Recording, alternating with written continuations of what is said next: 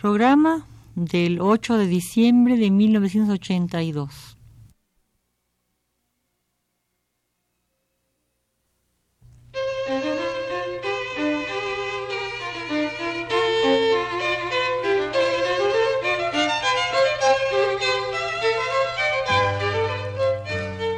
Divergencias. Programa a cargo de Margot Glantz.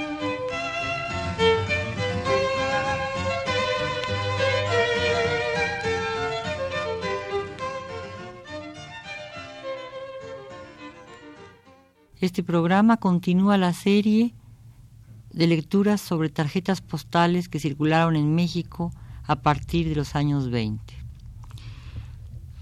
Ahora relacionaré a los galanes de las bodas con los galanes del cine mudo. ¿Será Valentino? Las fotografías nos conectan con el cine. Las imágenes calcan un aire evanescente y atractivo que fascina a las multitudes. Las novias contemplan al amado con la misma mirada perpleja y atareada que desplegaban las vidas, perdón, las divas sucesivas que acompañaron a Valentino. El novio es una réplica hogareña del galán italiano. Alisa cuidadosamente su pelo y su traje antes de posar también el gesto con que quedará inmortalizada su mano. Su expresión se matiza por el maquillaje encubridor, válido en la medida que resguarda la frágil esencia de flor fresca, ligeramente protectora pero también deformante, porque el galán de cine mudo conserva su aspecto, pero ha sido trasladado a un ámbito totalmente distinto del que le es habitual, si tomamos en cuenta su carácter de ídolo y por tanto su transformación en mito. Conserva la distinguida perfección de un traje de ceremonias y la consistencia oleaginosa de su peinado, la coloración untuosa de sus labios que lo hacen semejante a un vampiro, imantando en su sonrisa la perversa identidad, amalgamándola a un tipo de erotismo exiliado de la foto. La figura del ídolo se preserva, pero también el carácter recogido y final de la familia. Está la imagen pero no el contexto. Valentino se desmesura, se desorbita, se apasiona. Valentino enamora, muda de traje, monta caballo, rapta doncellas, es árabe, es látigo, ama con halagos y con violencias. Nada de esto en las cartas postales. Valentino se ha dejado domesticar, aunque sigue envuelto en su halo característico, el que le otorga la fotografía de estudio, la que lo ha obligado a posar, a adoptar una indumentaria, a esbozar la retórica amorosa.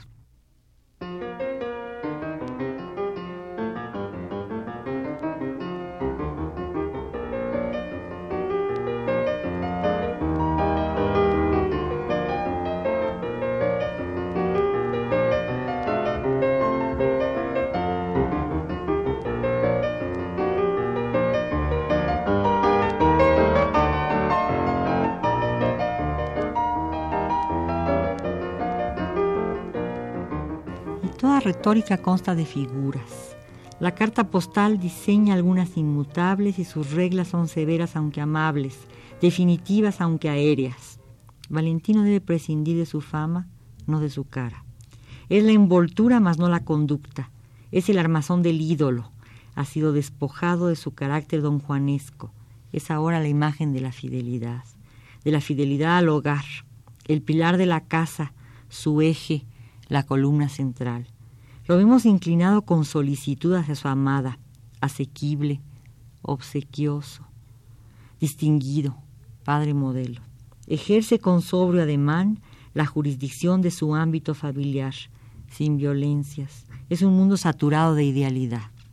El amor cortés sin castillo, el amor cortés dentro del interior pequeño burgués.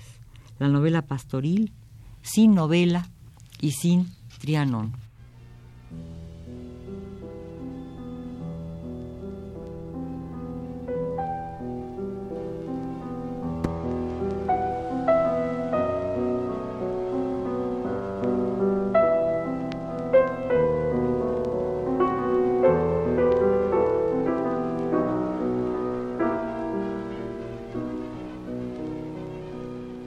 Aquí insistiré en algo es el amor cortés de la misma manera que es el amor pastoril. Es decir, el amor cortés es un amor muy definido, muy característico, situado en una época eh, que de todas maneras se sigue manejando en los siglos XVI y XVII, pero que pertenece sobre todo al siglo XIII al XV, y es el amor de un caballero a su dama, es un amor en donde no hay carnalidad, sino devoción y eh, eh, eh, una, una, subordinación absoluta del amado hacia la amada.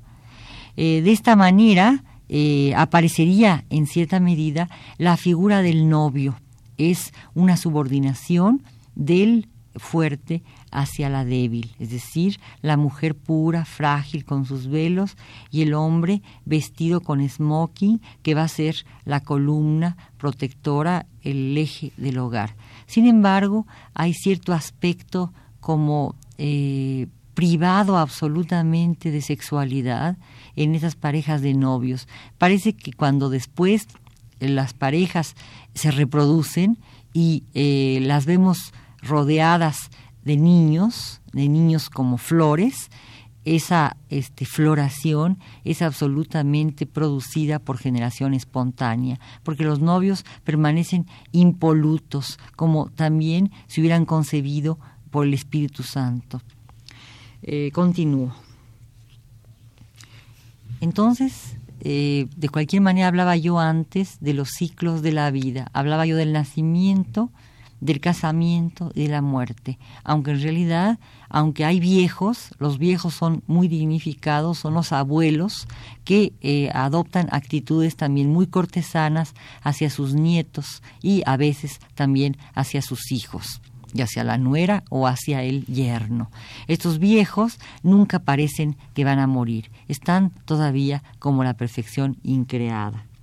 Pienso en las imágenes fijas, van configurando los roches de una película.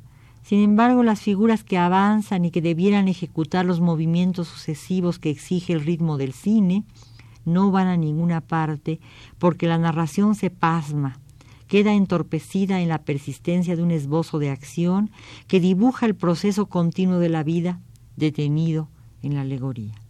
Las máximas expresiones de la vitalidad o los momentos cruciales se retratan como sin sentido o finalidad.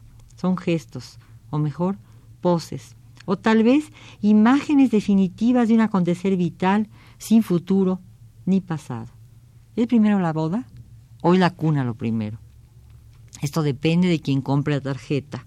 Pero en las series de fotos los recién casados dejan paso a grupos de familias sin planificación. La pareja engendra hijos en múltiplos de dos. Son dos, cuatro o seis hijos que se alinean alrededor de sus progenitores. A veces también aparecen niños solos, algunas tríadas o parejas de niños, dos hermanitas y sobre todo un hermanito y una hermanita, llenas de caireles blondos y de encajes las niñas, con traje marinero los niños. De repente, quebrando la sucesión, un niño rubio con aire precursor de rebelde sin causa apunta hacia adelante cargando una vaga reminiscencia a los Humphrey Bogart o hasta a los James Dean. No importa, cada personaje está ya hecho, sin ninguna imperfección. Es el retrato acabado de una etapa vital, imperecedera, homogénea, sin deterioros,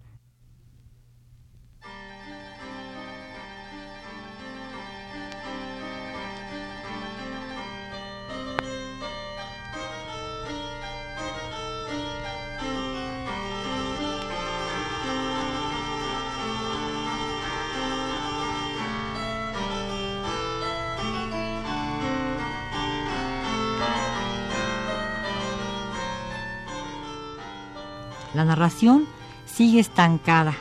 El nacimiento siempre es representado por una cuna en la que se aloja un niño que ya es formal, es decir, alrededor de los 10 meses o un año. La niñez, niños entre 2 y 10 años. Edad productiva, los novios, la familia. La vejez, la familia con los abuelos. Son movimientos dignos pero desprovistos de heroicidad. Nada que ver con esos momentos borgianos en los que un personaje encuentra su destino y su sentido, justificando todo lo que ha vivido por ese único instante capital. No, estos momentos son definitivos, genésicos, pero carecen de densidad.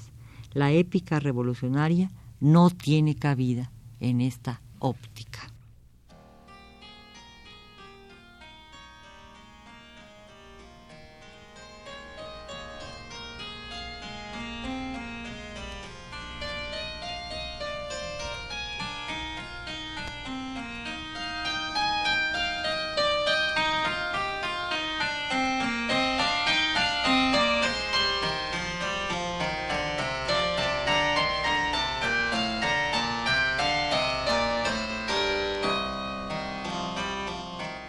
El orden artificial. La foto documental recoge un aspecto de la realidad, lo aísla y lo detiene en su supuesta objetividad. Está al servicio, sin embargo, de una intención de denuncia que puede ostentarse o esconderse. Con todo, si se contempla la foto aislada, la historia desaparece, se deshace en el contexto pretendidamente inocente de la objetividad la celebridad presente en las cartas postales exhibidas en las tiendas y en los mercados, intenta nombrar una irrealidad, una fantasía, dibujar un orden artificial. Son fundamentalmente teatrales y representan un género de dramatización cercana al melodrama, pero sin llegar nunca a delinearlo porque carecen de argumento. Los personajes están vestidos para actuar y en ese acto mismo en el de cubrirse de un vestido y adoptar una mirada y una posición en el retrato, se concentra todo el esfuerzo, la obstinación absoluta que produce el cliché de la felicidad y el de la facilidad. Se han elegido situaciones concretadas en momentos espesos, como un bloque, pero desprovisto de antecedentes y de perspectivas. Se ha preparado el escenario, se ha definido la utilería, se colocan dentro de la escena los personajes, pero su inmovilidad total deshace cualquier intento de narración. En cambio, tenemos esbozada una pura virtualidad.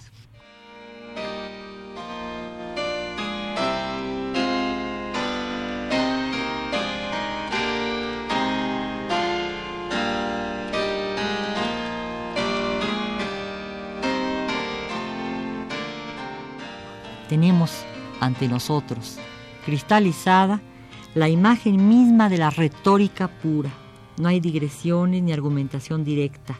Hay la figura expuesta ante nosotros. La exposición de los hechos, preámbulo esencial de toda teatralidad occidental, se estanca en la inmovilidad de las figuras. Tal parece que asistimos a la representación exacta de lo que para los antiguos era el orden artificial del discurso. El orden es artificial si se parte, no del comienzo de lo que pasó, sino del medio. El orden artificial corta la sucesión natural de los hechos, porque trata de obtener unidades móviles, reversibles. De esta manera se destruye la naturaleza mítica del tiempo lineal.